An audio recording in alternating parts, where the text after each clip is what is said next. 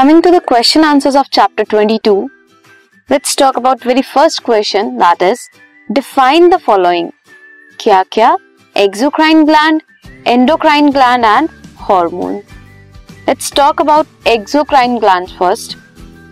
Exocrine glands अपनी जो secretions होती हैं what do glands do?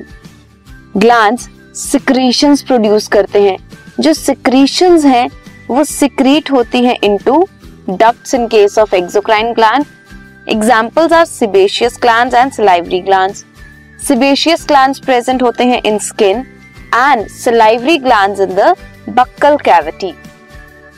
Coming to endocrine glands. Endocrine glands are ductless glands. किसी भी डक्ट में सिक्रेशन नहीं होती जितने भी हॉर्मोन्स या केमिकल्स प्रोड्यूस होते हैं in endocrine glands they are directly secreted into the blood. Examples are pituitary gland, thyroid gland, and adrenal gland. Now, next one is hormones.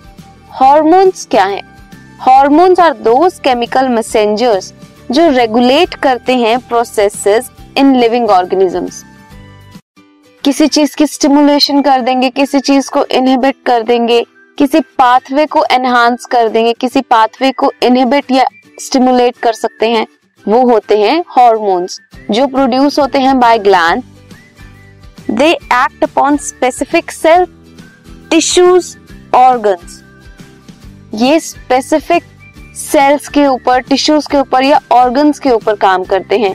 वो जो पर्टिकुलर सेल टिश्यू या ऑर्गन है, जिनके ऊपर ये एक्ट करते हैं, उन्हें बोलते हैं टारगेट सेल्स टारगेट टिश्यूज और target organ so this was about question number one जिसमें एक्सोक्राइन ग्लैंड क्या है? डक में सिक्रीशंस होती हैं। सिक्रीशंस कौन सी? हॉर्मोन्स ये डकलेस ग्लैंड है।